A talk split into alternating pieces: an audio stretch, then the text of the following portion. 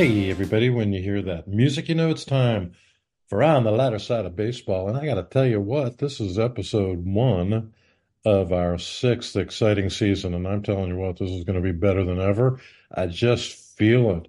And uh, we're kicking off today. Uh, we've got a guest coming, and I will uh, let you know in a few minutes who that guest is going to be. Uh, in the next couple of days, we're going to do a gaming uh, uh, segment with my son Andrew, who uh, knows way too much from uh, what I can gather about gambling and uh, how to do it, where to do it, and when to do it in this uh, current age. Uh, he tells me that there are 41 different venues where you can sit at home in one of those venues and gamble through the entire game. Oh my God, can you spell the word addiction? Luckily, he's not. He knows when to quit, or so he tells me. And uh, relevant to uh, one of the Chicago Cubs moneymakers is their little sports book that is uh, attached by brick and mortar to the friendly confines of Wrigley Field, and they don't have a license yet. Can you believe that? Ricketts must not know how to go about greasing the palm of the uh, Gaming Commission in the great state of Illinois. But uh, we'll get to that. They expect to get one here before the. Uh, uh, you know, they they were hoping to get it before the Final Four, uh, and that's in uh, March. They tell me March Madness. So March Madness to me is the final days of spring training. And speaking of spring training, uh, the Cubs and the White Sox tee it up, not literally on a tee, but on the baseball field at um, in Arizona on February 23rd. Today is January 17th. The divisional playoffs are about to take place this weekend in the NFL. The Chiefs travel to Buffalo for Patrick Mahomes' first away playoff game, which should be interesting. The temperatures shouldn't be much more than 20 to 25 degrees, so that's a big improvement over what it was last week in Kansas City. And uh, with the division playoffs, then you have the league championship, and then you have the Super Bowl. And what does the Super Bowl mean? The Super Bowl means it's getting close to time for baseball. So that is pretty light. Uh, we need to try to figure out a few things that are light on the lighter side of baseball podcast.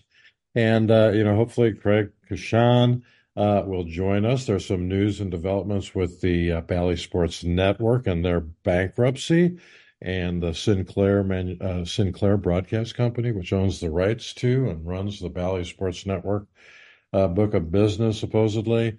11 or 12 teams have been placed into bankruptcy and who is coming to the rescue but Amazon Prime. They have currently worked out a deal. Now, Major League Baseball is trying to swoop in and grab at a discount value all of the rights to televise local sports in uh, these particular markets for baseball.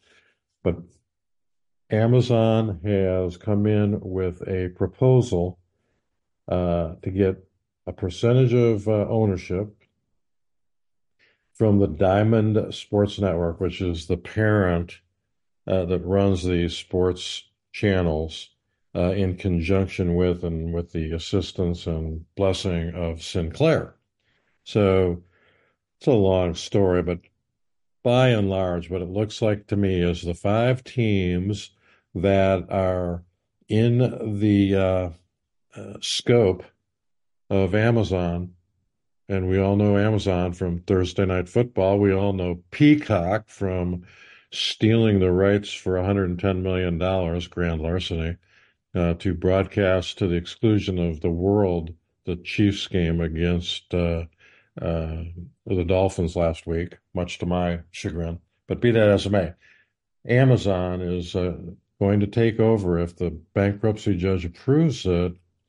The rights to broadcast the Detroit Tigers, the Kansas City Royals, the Miami Marlins, the Milwaukee Brewers, which affects certainly my buddy Craig's future, and the Tampa Bay Rays, which affects my buddy Dwayne Stat's future. So anyway, we're going to try to track those guys down. They may be looking at their uh, caller ID, and when I call, they go, "I'm not talking to this guy. I've done enough podcasts, five years of podcasts with these guys." And, uh, you know, with our sponsorship growing by leaps and bounds from zero to zero, uh, those guys aren't taking home a lot of money for doing on the side, on the lighter side of baseball. Though, uh, you know, Craig, I think, has uh, uh, benefited by some of the uh, gifts that we send them. Great gifts, you know, bow ties, um, all sorts of things. You know, he's probably never worn a bow tie in his life. But we're looking forward to getting Craig back on. We're looking forward to getting Dwayne back on. Uh, we've got uh, uh, a former Cub who's on his way to fantasy camp this weekend, and he's going to be our special guest, and that's none other than Bobby Dernier.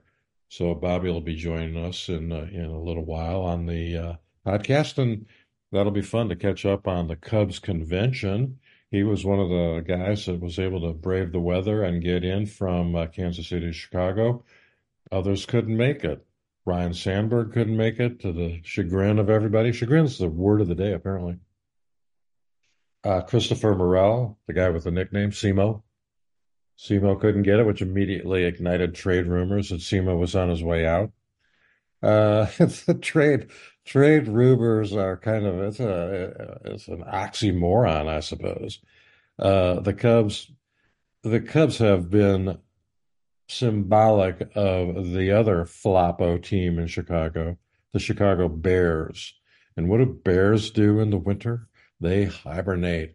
And what has Jed Hoyer done every friggin' winter since he's been in charge? He's typically hibernated. Yeah, he signed Dansby Swanson. But he comes in and he, he does one deal and it goes right back to the illusion of wanting to win. They paid $40 million for Craig Counsell, which we've already talked about. And uh, I thought that was a ma- major mistake, but it doesn't go against the luxury tax, so they don't really care about that. They're paying David Ross a couple million a year. They don't really apparently care about that. And so everybody thought when the Cubs went in at the beginning of the offseason and made this deal with Craig Counsell that the Cubs were going to do something. Wrong oh.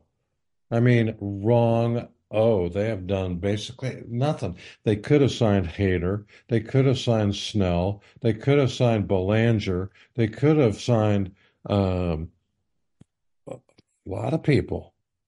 Bellinger number one, Snell number two, Hader number three. No, no, man. We are looking for good deals. Well, what do you think Josh Hader is? He's a if you want to win, Josh Hader's the best deal in baseball. If you want to win, Bellinger is the second best deal in baseball, and Snell will give you five innings till his arm falls out, which won't be for a long time. So, you know, Jed is just. I, I, I went into the off season. I'm going to be calm. I'm not going to rip on the Cubs. And I made it five minutes into uh, 2024, and the Liners out of baseball being not so. I mean, come on. He signed this Japanese fella who won the game, last game of the World Baseball Classic, and I'm going to learn all these guys' names. I guess I have to, but I, you know, I know Shohei Ohtani. They didn't get him. And then they had this other pitcher. They didn't get him. Then they got the guy they did get because he lived in Chicago. His agent lived in Chicago. He didn't want to leave. You know, pretty good deal. I don't want to move. I like it here. The weather's great. 15 below zero over the weekend, 10 or 15 inches of snow, depending where you live. You can't beat this climate for, you know, a Japanese fella getting ready for the 2024 season. People have said, and I love this, I love this. Uh, I can't remember which one of my callers, my fans, growing list of fans. I can't remember who said this, but they called him the Japanese version of Ted Lilly. Now, I'll take Ted as a number four guy. I won't take Ted as a number two guy. And who's number one? Really? Who's number one? Who's number two? Who's number three? You know, uh, last year they had uh, a struggle to put together a pitching staff. And, uh, you know, they made qualifying offers and, uh, you know, that didn't, that didn't work out so well. Um, so they've got Kyle Hendricks and not sure who they have after that that really has an established record. But be that as it may, they they had a team in major need of help, and so far, no help. Now, Jed Hoyer, either directly or indirectly, either through uh, someone reading tea leaves or what ha what have you, has indicated that he is not done. Well, he barely started. He's not done. He's going to sign some guys and be very active in the last few weeks of the offseason. But nah, we're going to hear, you know, we like our team. We think it's good. We think it's competitive, especially in this crappy division called the Central Division of the of the National League. All we really got to beat out is Milwaukee, and they got rid of a bunch of guys. And then we got to beat up the upstart Cincy team. And Pittsburgh's been kind of a pain in the butt to us. And the Cardinals are actually going out and really doing a lot of things like getting Lance Lynn. That's going to really uh, replace Adam Wainwright, I suppose, in terms of age. Uh, maybe they're going for the oldest team in the National League. I don't know. But they, they needed to do something, and they really have not. They just spent $4 million signing. What position do they not need? One position they do not need, really two. But the most position they don't need, they got they've got three or four guys, including $177 million worth of reasons not to sign a shortstop, and that is the position of shortstop. They signed Dansby Swanson to a seven year contract. He's 29 by my calculations. He's usually used up one year, six to go. He'll be 35 when his contract runs out and they probably won't renegotiate. Now, six years from now, uh, you is Hoerner ready to move back to shortstop, or do we leave him at second base, or what? I mean, we've got all these interchangeable parts to a mediocre team, and we again, it's not we. I, I don't have anything to do with the Cubs. I don't even have a ticket right now, but I do know they don't need a shortstop. So what they do in the international signing draft, of which they had the fourth pick, they went out and signed a 17 year old Dominican shortstop named Cruz. Now, I like his name. He's got a pretty good possibility of being in the major leagues, but okay, you know, trade bait, or we'll put him at third, or we'll put him at second, or maybe he can play left field. I don't know. Right now, they have the same ridiculously bad team they had last year, and they've lost. They lost Stroman. They made him a qualifying offer of 20 million plus, and he's Here's how much he loves Chicago. He signed with the Yankees for less than the Cubs offered. yeah, got a, got an extra year. The Cubs would have given him two years at at uh, what, eighteen million a year. I mean, for all the guys, like I said last year, the guys that love Chicago, they say they love Chicago, they really want to get out of Chicago. So they've figured out what to say to get out. Anyway, great year coming up and stuff that I love. The Hall of Fame is coming up. I hope Todd Helton gets in this year. I mean, I've got like four autograph bats from T- Todd Helton, the best hitter other than Larry Walker to play for the um, Colorado Rockies. Now, maybe Kris Bryant will show me in the future, but I don't think so. Brian, man, he's got the money and he doesn't care. I love it. Uh, he cares. Don't don't sue me. He cares, but he doesn't care that much. Because if he cared, why would anybody that cares sign with the Colorado Rockies? Now, here's a dilemma. Here is a conundrum, another good word. Here is the situation that Major League Baseball and the Players Association have created, and that is a massive playoff system where winning the division doesn't really mean that much reference the 2023 World Series. Wildcard teams galore everywhere. No division winner in the in the wild card. Now, Texas would say, "Yeah, wait a minute. We won the division. We just lost the we didn't have a play-in game, and they beat us in the you know games we played against the Astros." Okay, I'll give them that. The Diamondbacks have given new love to all the chintzy owners, including uh, Ricketts. Okay, uh, they have um, gone with their sixty million dollar payroll. I think it was sixty million. I mean, you know, before I start throwing those things out, I suppose I ought to try to read my my horrible writing and see what the uh, Diamondbacks payroll was for last year. Of course, um, I think it was $63 million. We'll get a uh, uh, we'll get a take on that because there's some really bad payrolls that managed to get into the playoffs. And for example, the D-backs were able to um, to do that. Now, they had a little bigger payroll than the Rays and the Orioles. The Rays and the Orioles, man, um, they had the littlest payroll, and they won a lot of a lot of games. So I think that gives hope to Jed.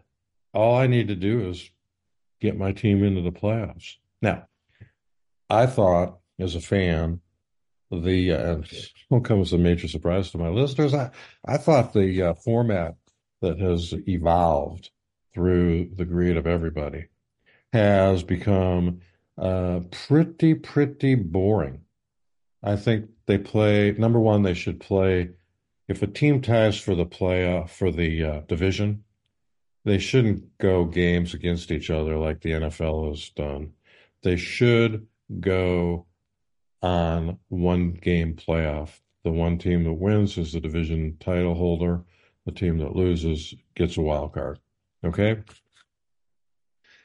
Uh, now, I don't think that would flop. I suppose if it was really a crummy division like the central divisions of each league and there was a tie, the loser might be out. The second place team might be out. I don't know. Haven't really looked at that. Don't really care. But that um, that is causing all these guys to think, well, wait a minute. Unlike uh, one team, though, the Los Angeles Dodgers won the division, won 101 or two or three or four games, and um, got knocked out of the playoffs like in the first round. Got the bye, went to the play the wild card winner and got beaten, I think, by the Diamondbacks. I'm I'm not positive on that, but I believe that I'm uh, I'm correct. Yeah, the D-backs knocked out the Dodgers. So what did the Dodgers do? Did did Magic sit tight? Did he do what Jed did? And we're not going to make bad deals. We're just going to make smart deals, which means, AKA, as I've said for years, that means we ain't doing diddly. They have spent a billion dollars on two Japanese guys. And yet, if you look at Spotrac's listing of MLB payrolls, the Dodgers are in eighth place. Now, how how do you do this? By going after multi gazillionaires who don't need the money today and defer it all. The deferment plan, the Tokyo pay me later plan. I'll be back in Japan before my money vests. Just here's my wire, transfer it. So you look at the uh, uh, Dodgers, and, and they have paid spent so much money. They are trying hard to duplicate the debacle of the Mets. Now, the Japanese pair, Shohei can't even pitch this year. But I mean, remember the Mets last year signed Verlander and Scherzer, thinking, well, this will get us, you know, with Jacob DeGrom going away, this will get us to the promised land. Wrong. I mean, what gets you to the promised land? Is it really a World Series anymore? Is it just the MLB playoffs and, and call it the Super Series instead of the Super Bowl. I don't know. I really don't know. But those are some things that are going to be pretty uh, pretty interesting to follow. And then you have, you know, uh, opening day and and traveling around and and uh, talking baseball, which is fun to do. So, uh, the only rule change that I'm aware of is you can't block second base, which you know certainly makes sense in light of the home plate rule where you have to provide an avenue to the plate. I think the new rule that I think is coming into account will be you cannot block all of second base. Okay. So that that is what um, I think we're going to get to. Then um, I think we're going to talk a little bit about various stadiums, memorabilia, few of my lawsuits that involve baseball, and I've talked about them before. But hey, this is the sixth year. uh, sure, unlike me, you probably don't go back on Spotify, Apple, uh, iTunes, or on SoundCloud or Facebook or anywhere else you can get this fine podcast and listen to the other 150 podcasts because they are all exciting. But uh, now, in the sixth year, we move into being current again. Okay. So uh, it's going to be a great year. I predict. Oh, please, you know, Jed, go get Bellinger. They don't have a star. Again, it goes back to you got to have a star. You got to have somebody that the fans want to go see. Okay. Do I? Uh, okay. Simo's. A, I like Simo. You know the Cubs don't have a star without Belly, without Hader, without Snell. Go get some NAMES names. All right. Maybe our guest in a little while, Mr. Dernier, will have some answers uh, and so at least some vision of hope that from what the buzz was at the Cubs convention, he thinks they're going to go out and make some deals. Now, hopefully that's true. Hopefully he says that. Hopefully he says it because he has some knowledge. We don't know. But we will be back in just a few minutes with the only person to ever win the gold glove for the Chicago Cubs in center field. The Deer, Bobby Dernier, one of two who Harry Caray termed the Daily Double along with Ryne Sandberg. So the Deer will be with us in a little while. And when the deer gets here, he will run like you would expect. As Marty Schottenheimer used to say, you can't stop a deer. you got to have lived in Kansas City and seen that ad. God love Marty. And um, that's it. Maybe we'll talk a little bit about a tribute to Joe Pepitone, who passed away this past year and was a regular at Fantasy Camp. And uh, there you go. So, on behalf of all of our staff here on the lighter side of baseball, this is Jamie Reske saying, hold on, we'll be back in a few with the deer.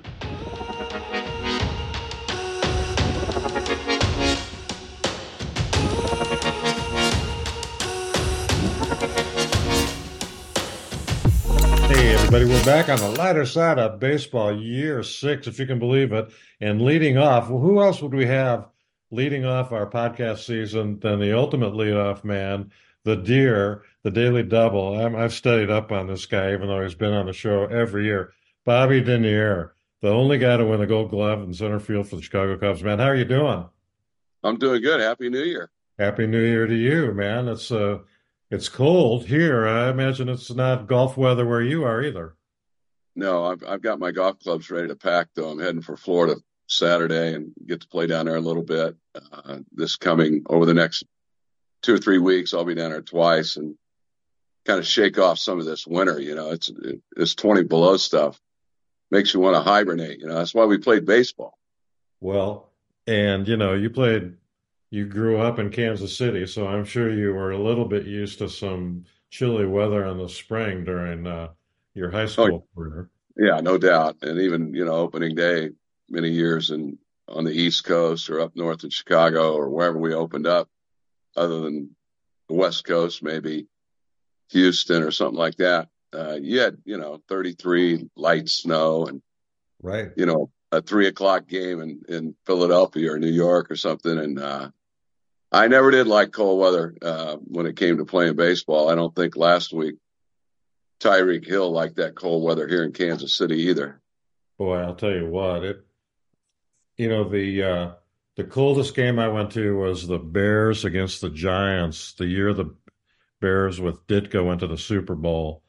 And it was the first round, Soldier Field, 30 below wind chill factor. And it's it's the uh, it's the year that Landeta hit the punt backwards. It was just a miserable day. And then uh, I was at the I think the Chiefs played the uh, Bills back in the Montana era, and um, I don't know if you got to know Bobby Rich, Bob Rich during your days in in in baseball, but Bob tried to get a major league team in Buffalo, owns the Bisons, and and Rich Rich Stadium just happened to be named after his family. So I just called him, said, Hey, Bob, you want to make a bet on the game? And he goes, Are you going? I go, No. He says, You want me to send a plane for you? And I go, Well, what do you mean? He goes, Well, you, I'm not going to be there, but you want to, my daughter will entertain you in the suite. I said, Sounds good to me, man. I, I've never been treated so good. So hats off to Bob Rich. Yeah, very nice. Yeah. I played in Buffalo in, in, in double A in 1980. Uh, Buffalo had a Pittsburgh Pirate uh, team up there, and, and I think Tony Pena was on that team. And uh, we used to, we played in that old stadium where the Bills used to play.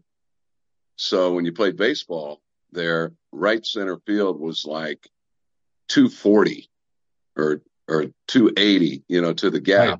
Little league. And yeah, and I, I think you know that was back in the O.J. Simpson era, back in the 70s. You know yeah, that. Sure. I think I don't know what they called that stadium, but we we played baseball up there in, in the Double A Eastern League back in 1980. So. Man, that is uh, that's great. Speaking of it, like we'll get over to we'll get to the Cub convention pretty quick. I, you know, I'm a baseball memorabilia freak, and I I was looking through some stuff last week, and I, I just flipping pages in an '82 set of Topps, and I came upon none other than a young Bobby Dernier there on a rookie card with um, Mark Davis, who you know had a pretty good career, I think, as I recall, and then Ozzie Virgil, who you know you know those guys, and yeah. And then a uh, I don't know what year this is. I guess this is an 83 Dernier, but you're all over, man. You're famous. Well, you know, one thing when I was a kid, I don't know about you, but in the 60s, in the spin back to the, you know, Wayback Machine, uh, we collected baseball cards. And back then, you know, it was mostly for that little hard stick of gum. Yeah. That you, that you wanted out of that pack. And then the baseball cards, you'd thumb through them say, okay, you know, and I'd have Mickey Mantle and, you know, and Bobby Richardson and Tom Tresh and Dick McAuliffe and Bert Campaneris. He's my favorite player, you know. So right. I can still think of those days like a 10 year old.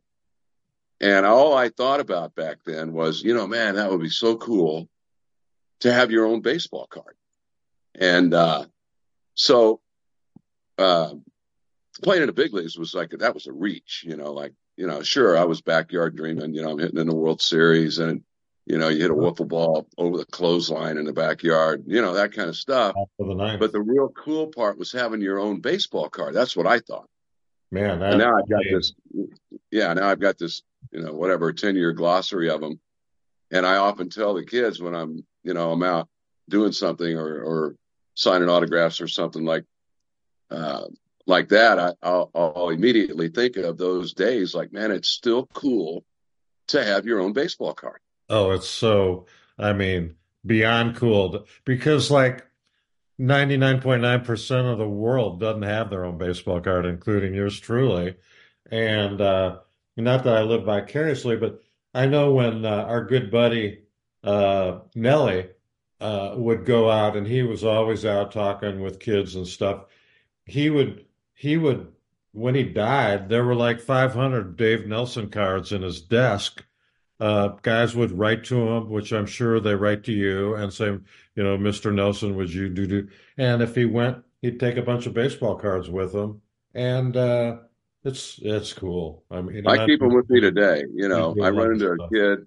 You know, I run into a father son or something at the airport, or I run. You know, Cub fans are everywhere, Jamie. Yeah, you, you, I can run into them at my grocery store up here, five minutes from home. That's spectacular. Wow. You know, how do you come by the Cubs? You know, and then I'll hear a story inevitably, you know, about a grandfather or a dad or a wife or something, something that connects them. Right. And I, you know, I feel like, you know, it's, it's an amazing relationship. And I just left the Cubs convention this past weekend. So we got a full dose of that giant hug from Cub fans and, um, hanging out with some old teammates, of course, the 84 team. We had a 40 year reunion of sort, uh, celebration up there. And then we're going to do some other stuff later in the summer as well. That's cool you, and we'll get to the. I want to hear all about the fantasy camp. You said you were going back to fantasy camp. Is that a new format since Randy's out of it, or is tell me about yeah. fantasy camp?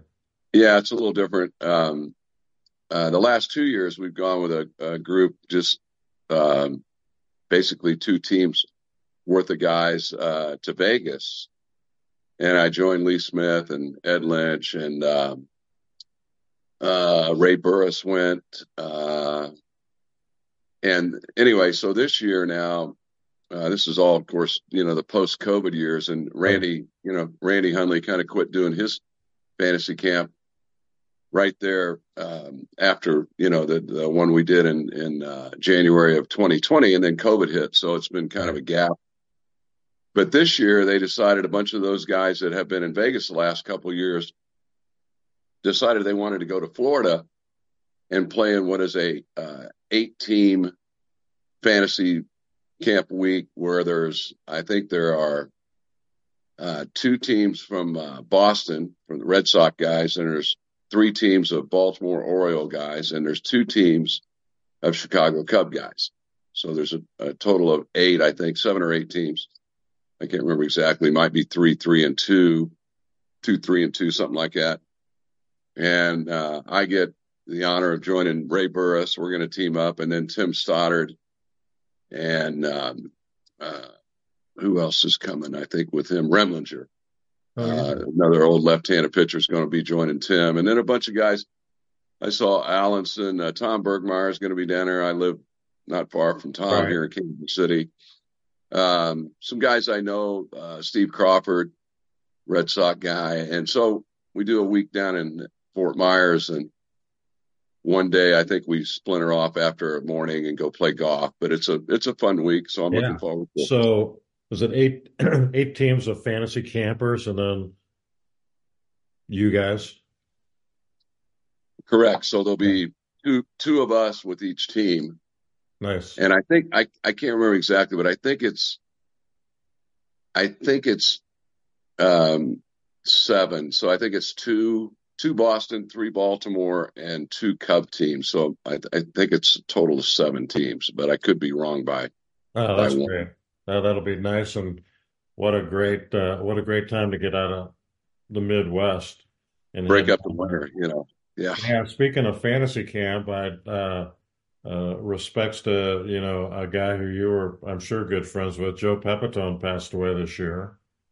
Yeah, yeah, Pepe got called up. Uh, you know, he's up there with Beckert and Gene Oliver and yeah, Santo and Ernie, all those cats. You know, we did the um, fantasy camp with Randy. You know, beginning back in the mid '90s, and all right. those guys were were coming to the camp down there at the old Dobson Ranch in Mesa, Arizona, and uh, I'm sure they got their. There I am, buddy.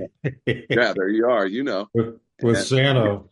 Yeah, and Ron was so you know he's oh, such a big was, part of that back in the so day. Much fun. I mean, you and Billy. Well, of course, I've known you from Virgin. And Billy, yes. But uh, Billy and uh, uh, all those guys, man. I mean, it just uh, it was great. And of course, I got hurt in the first hour, but it didn't matter. It was worth right. just being around you guys. It was great. Yeah, Larry Bittner's another one that's yeah. up there. I'm sure they got their own fantasy camp going on up there in heaven, and uh, pulling for us to keep it going down here. Yeah. It's kind of what I call Jamie. I call it the drive-in theater approach to fantasy camps. When when Randy, when I first started going, you know, they were at that old Dobson Ranch, right? Yeah, and that it, kind of that uh, motelly kind of environment, right? And you go at the pools out there in the middle, and there's Pepitone laying out in the pool with the with the speedos on, with the girlfriend, with the buddy from home, and all that. You know, just all of that environment uh, that they brought to that, um, and invited us younger guys to start participating. And you know, we brought our edge to it, and, uh, and to this day, I you know I really feel uh, grateful that I got the opportunity to share that with them. I mean, you know, they were uh, they were when you look back at film and you watch that group play back in the '60s oh. and '70s, uh, you wonder how they didn't put something together and win. They yeah. had so many great players, you know. So but as former players, I can tell you they adopted us, and those years were priceless. Uh, you know, I certainly miss them as we're as we're talking about them right now.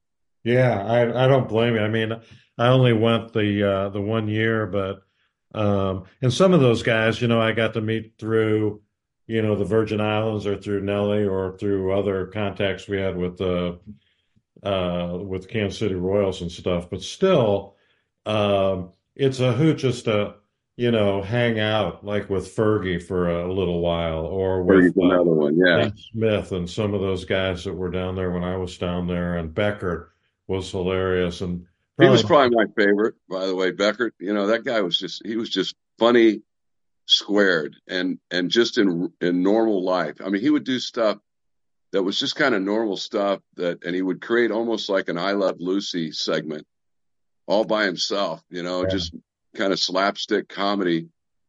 And he had a wry sense of humor. And I think he just enjoyed the, the camaraderie, you know, and uh, we became good friends. I, I, I still miss Glenn a lot today. yeah, I'll tell you what, I, I, when I went, everybody, it was at the Best Western Motel over there in Mesa.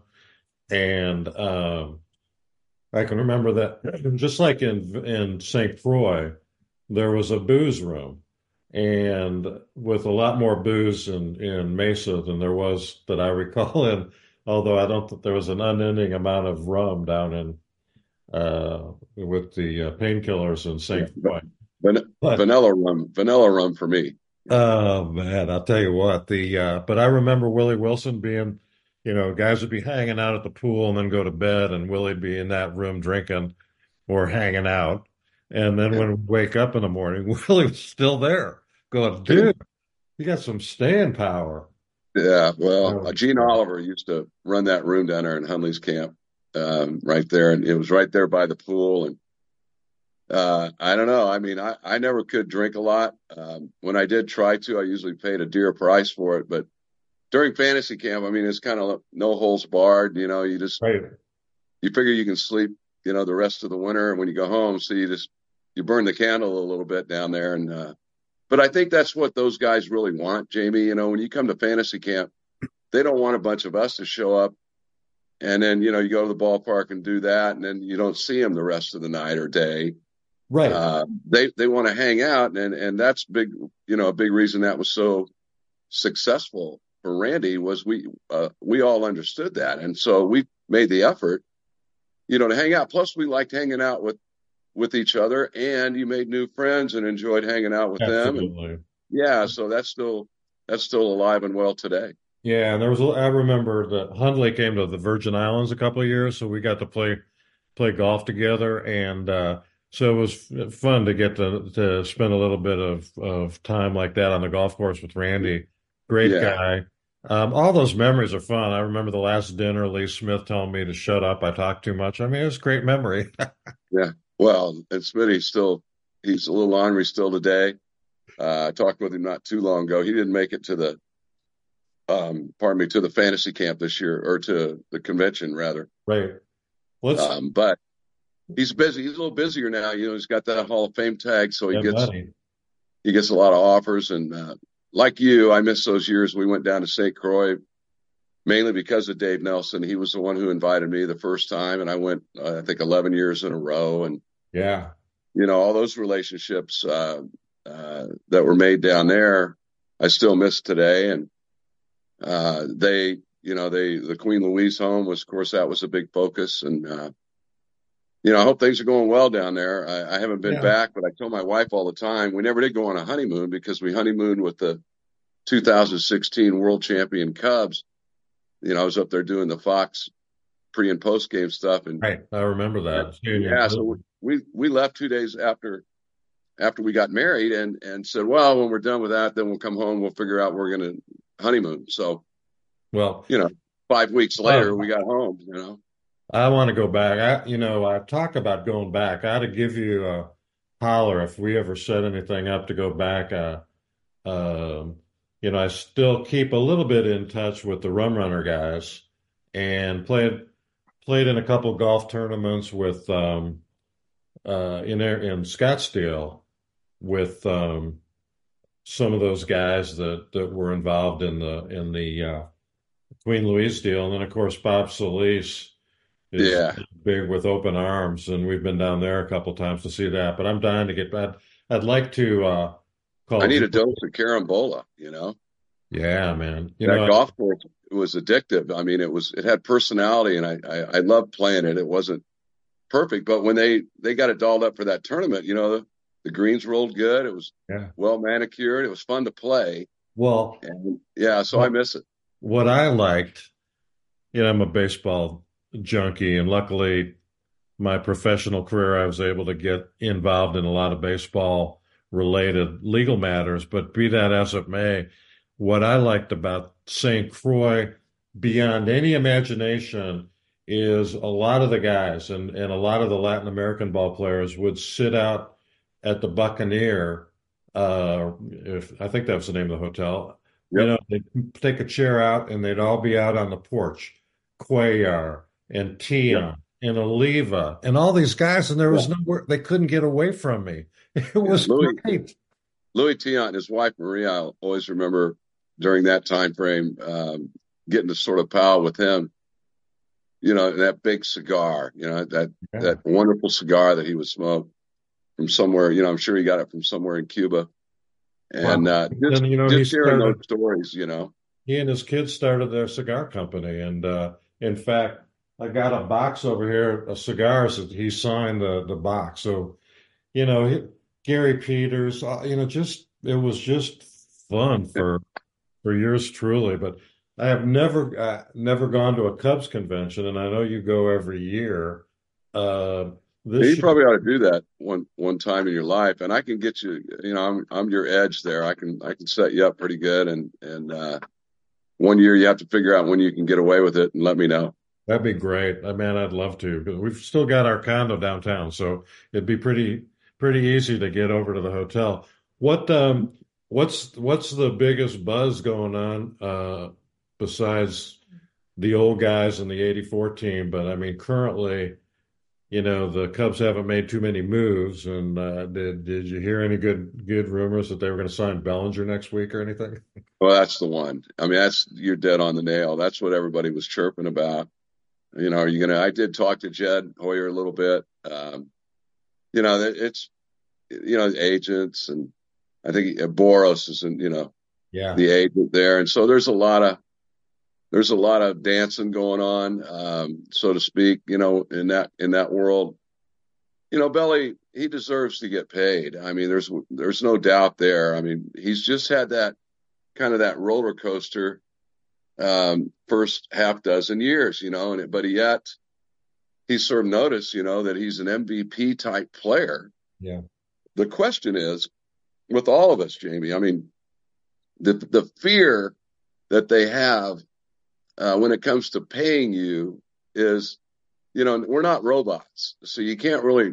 You have to factor in the human stuff and gee, is he going to be consistent? You know, is he going to do the same things he's doing that we want to pay him to do next year and the year after and whatever that three, four, five year, whatever that contract dictates? Is he the kind of guy that you can sort of trust and then cross your fingers that he stays healthy, you know, before you pay him? And so, you know, the dilemma there with when you when you show some inconsistency as a young player, which most of us do, Right. you know that that's something you kind of gain control of as you get older um you know what i watched the movie i saw if you will watching him last year and the years before you know if he wants to be in chicago and those teammates like him and this team is bonding a little bit looks like they meld well you know Happ and Hoerner and suzuki and so on uh boy i, I think i'd pay him and that's just my opinion. And then and they signed a left-hander out of Japan for the for the you know to be a starter for them. They spent a little bit there. You know, it's not my money; it's Tom Ricketts' money. So you know, it's not. You know, if it was Jamie's money, what would you do? Amen. Well, I'll tell you what I, well, here's what I'd do. I would have signed Bellinger in June.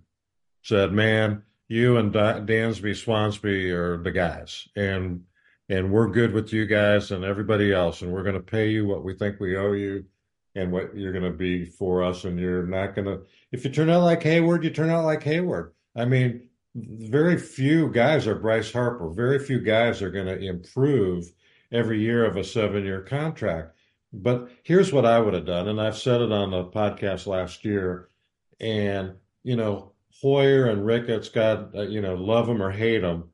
Um, I would have, I, with all that money, and you look at what the Dodgers are doing, and you look at what you know money they've got and revenue sources, I would have signed Bellinger.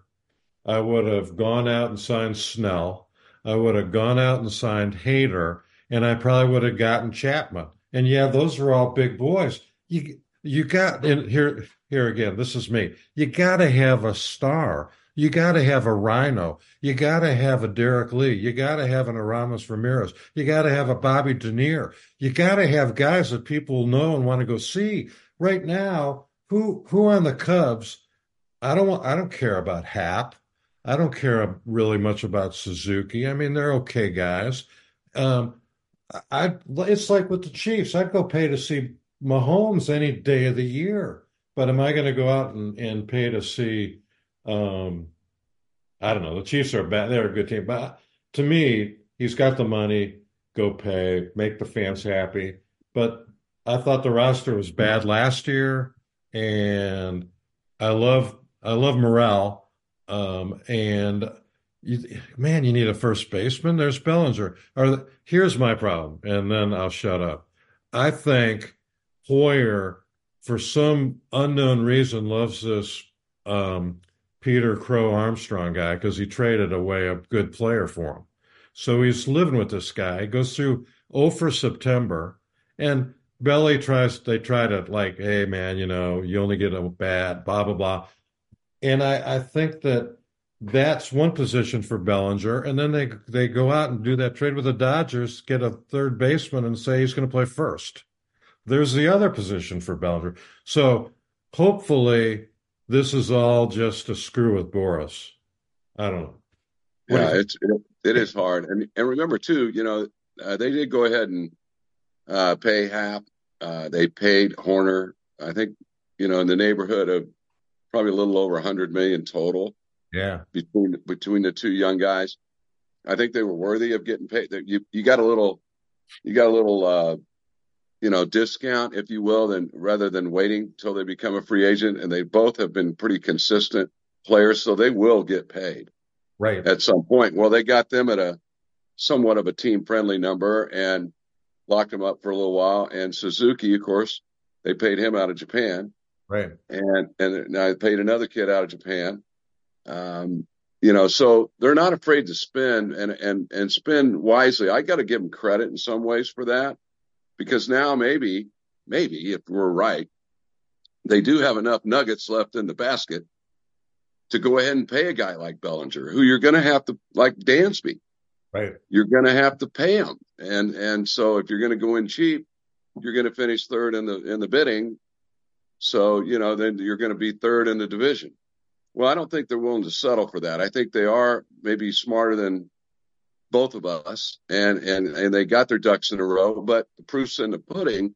Until you actually execute it, we're going to be questioning, you know, what your plan is. And so for right now, anyway, they do need a third baseman. They do need to, you know, sign honestly a, a guy, if not Bellinger, a damaged guy, and and that you're going to have to pay to hit in the middle of that order or else you're wasting your time with Happ and Hoerner and Suzuki and so on. Yeah, you you could use a you could use a starting pitcher. and They didn't exactly. Yeah, Snell. You know he hasn't been healthy. It's hard to pay guys. Yeah. That have a history of not being able to post. You know, if you're paying them that kind of money and they don't post, you look a little stupid. So I I last understand. Year, I mean, last year Snell had a pretty healthy year and he, he did. gave up six innings every year. And I did he win the Cy Young or was he second in the? He, yes, you know, but if you look past, if you look beyond that, back in his past, he has some history of not being able to post, and it, you know, I mean, hey, injuries, none of us can predict. I certainly went through my share of the second half of my career. Most of us get hurt. That's just the nature of the beast. Yeah. Uh, you hope you can hold it off for as long as possible. But you mentioned one name, Jamie. I think that, that you know that's been kind of an enigma, but I think this kid is worthy of counting in when it comes to your plans, and that's that Morel kid, Christopher oh, Morel. He he brings a unique kind of uh, five tool package. You know, he does everything well when he's right, and nobody plays with more joy. And you talk about being willing to pay, you know, to go Right. watch guys play. Well, he's one I'll I'll Right. pay to watch play. I'm totally with you. And he's got he, you know, whatever happened to the deer and the daily double? There are no more nicknames. There's no more oil cans. But Morel's nickname, Simo, at least he's got a nickname, man. Can, Mhm. can he adjust? You know, as you know, you got to adjust. The pitchers are going to adjust to you. If Morel can do that and keep his head, man, does he have some? Does he have some hidden power or what? I mean, Yeah, yeah, and he hasn't really quite. He's there. He's on, right on the cusp of learning sort of how to control his effort. You know, he's a max effort guy. yeah, Sometimes his swings are max effort. You know, a, a lot. And when he learns fully how to sort of control that, shorten his swing a little bit, be a little more patient at the plate, become you, be, become a veteran, disciplined hitter.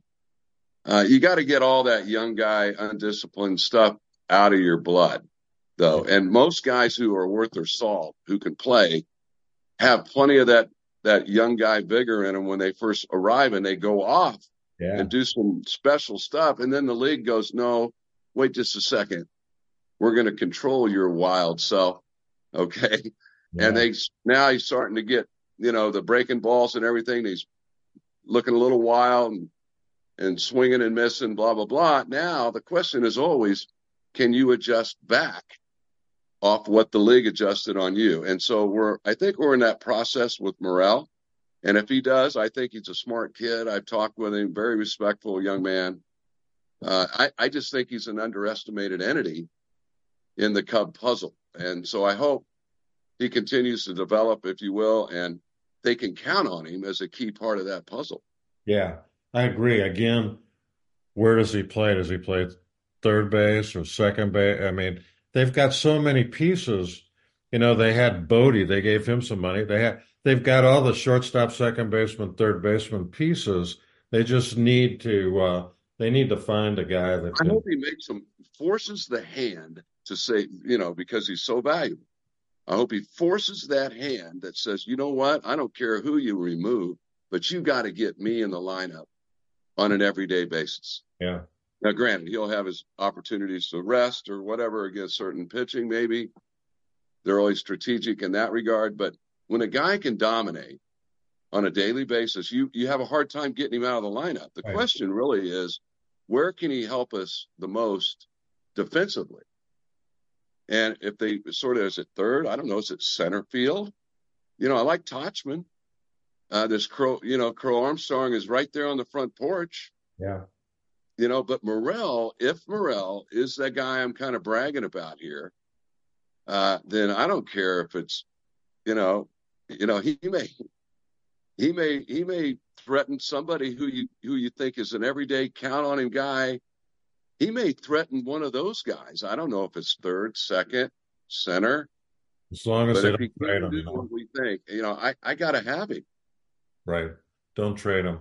The uh the the uh, surprise deal in the fall with hiring Craig Counsell and getting rid of David Ross, I thought was um you know, to me, I've watched Craig Counsell obviously through the connection with the Brewers a lot. And you know, is he three wins better than Ross or 10 wins better than Ross? Or um, he obviously has more managerial experience than Ross did. And I thought Andy Green helped quite a bit with Ross. But, um, you know, hopefully he'll have some stuff, more stuff to work with than Attanasio gave him in, in Milwaukee. Yeah, he does. I mean, just you know, generally speaking, I mean, market wise, I mean, he does have more. He'll have more to work with. I mean, Right. in the, in that world, but uh, what he did with what he had to work with in Milwaukee was pretty impressive. Yep. You know, a lot of those guys you didn't really know their name. You didn't know their names until Counsell, you know, kept putting them in the lineup and they kept putting W's up, and you said, "Oh, who's that?" Well, You know, who- are those guys? You know, I really I thought he was going to be hurt by the new rule where the guy had to face three batters because he just manipulated it. I mean, in the old call-up days in September, hell, the game would take he'd make 10 switches in the in the uh, bullpen. he handles the bullpen pretty damn well. I'll give him that, and he's Yeah. pretty calm. So, uh, I did get to talk with him briefly backstage, uh, and we were standing around a lot of large mammals, Sutcliffe and Tim Stoddard, and and I told him, I said, "Damn, Craig," I said, "It's so good to have another normal sized guy in the room, you know, with all these large people every turn, everywhere, everywhere you turn. There's they're so much bigger, you know. Today's player, yeah, generally speaking, overall, uh, they're just bigger people, which is great. You know, my Yeah. kids are bigger they're than me, not and they're not any faster than you were, though. I'll tell you that. no, they're never going to be faster. That was that was a gift from Well, God. I mean, You also were there, you know, uh, the Hall of Fame, the Cubs Hall of Fame. They announced at the at the uh, meet at the convention this year. Kerry Ramos. and Aramis Ramirez, and uh, just speaking personally, those guys were so thrilling to watch as a season as a season ticket holder up there. Wow. Yeah, yeah, yeah, yeah. And they're some of my favorite cats. You know that era, uh, Kerry Wood and and Rammy and and uh, Ted Lilly and uh, Dempster, on and on. I got to see those cats, and I went on Dempster's show that he does on Friday night, kind of the Yeah. the Johnny Car- Carson show, the Cubs convention. And anyway, you just, you know, you, some things never change. But I told him, you know, now you guys are the old timers, we're the grandpas, and there's still some of the great grandpas hanging around too. So, you know, welcome, welcome to Old Timerville. Yeah. You know, and and they take it really well, and they they're very they're so respectful, Jamie, and and uh, sort of honor me with any of that type of respectful interaction. And I'm always you know, sort of taken aback that I am, you know, we are the Wayback Machine now, you know, 40 Yeah. year reunion. I remember in 84, we won, the Cubs hadn't won in 39 years and we won the division. So everything went nuts. And, and we said, damn, that was 1945. Yeah. That's a long time ago. That's World War II. well, now we're World War II kind of, we're the old Wayback Machine. And, Yeah. Well, and it's just, it's just kind of cool to sort of watch the movie unfold in that regard. Now I still have a few years on you, but I mean now guys our age are passing away and instead of saying, Boy, he died young, it's too bad, they're all saying, Well, he lived a good life. And it's like, whoa, that these guys my age. And Yeah. uh, you know, it is what it is. But you know, with uh I was at that game where Kerry Wood struck out 20 guys, and it was in the old days where they had a little poor man's club up in the uh, uh, second level, and Jimmy the bartender was there for for decades, and uh, it was a miserable day that that he struck out 20 Astros, and I think half of them were up. I saw half of them on TV up in the club, but that was a highlight. I've seen a few highlights. I saw David Clyde make his first appearance and for the Texas Rangers, walk the bases loaded and strike out the side. That was pretty cool. Uh, unfortunately, that was one of the highlights of his short career. But you know, I, I replayed a couple times your uh, inside the park walk off uh, home run that Harry Kalas broadcast, and there's something special. You know, I didn't play football, basketball, or baseball professionally, but there's something special about baseball. You guys you know, I sat down with a number. You guys, you guys can remember so many details and come up with a pitch that your buddy threw you in the ninth inning, and you remember all the details. Ramirez, man, hit two of the. I've been to thousands of baseball games. The the Mother's Day home run in the bottom of the tenth he hit, and another. I so I started just kind of when I saw that he got in. I looked at the YouTube on those things, and again, it's Len Kasper. Um, I watched the Tony Kubek sounds of the game, and he talked about how great Dwayne's stats was. But the broadcasters, and I know you love broadcasting. I love broadcasting. I'm not uh, lucky enough to be the Vince Scully of the world, but God, they make baseball so much more fun.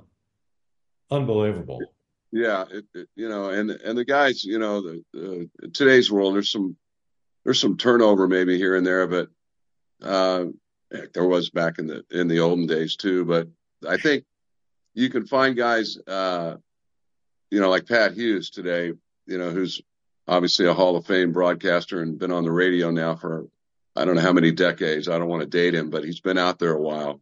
Right. It goes back to Milwaukee days, right? Sure does. And so anyway, he he's a good example of that sort of that stick to itiveness. And you know, it's not an easy gig. I can tell you, I kind of resisted that opportunity a little bit Uh, I did some, but I also knew I played and I coached, and you know, when you're under the bubble, when you're gone, I was I was 20 years of my life playing and coaching. You know, you're fully committed, and you're under that bubble, so you're gone from your family, and you know, eight nine months in the year or more, and and and um, you know, you suddenly you shake it off and you go, wow, you know, what happened to all those years? It just because they go so quick. And I noticed in that, that the last 12 years I've been home playing 100 rounds of golf a year, the clock slowed down.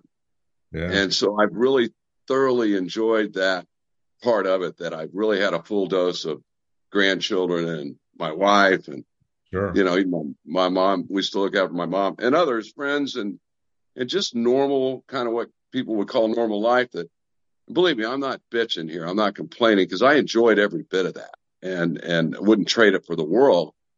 But what we miss most of the time those of us that are under that bubble is being home.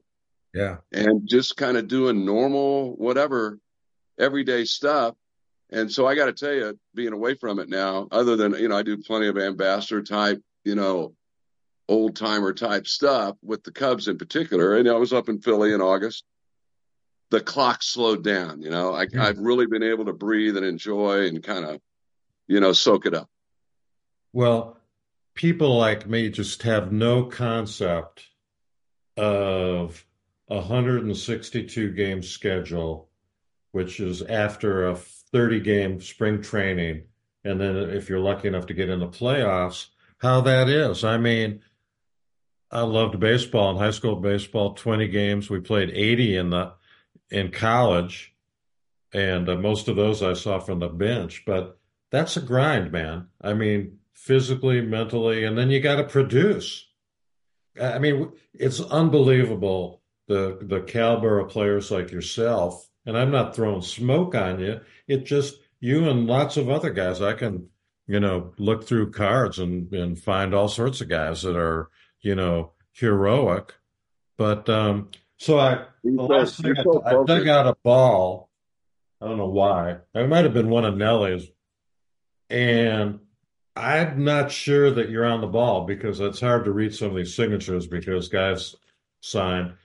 Mine's pretty good. I mean, if you if it's on there, I mean, this, here's this is an old ball that Nelly had not taken very good care of. But some of the guys I could see. This is why I think you.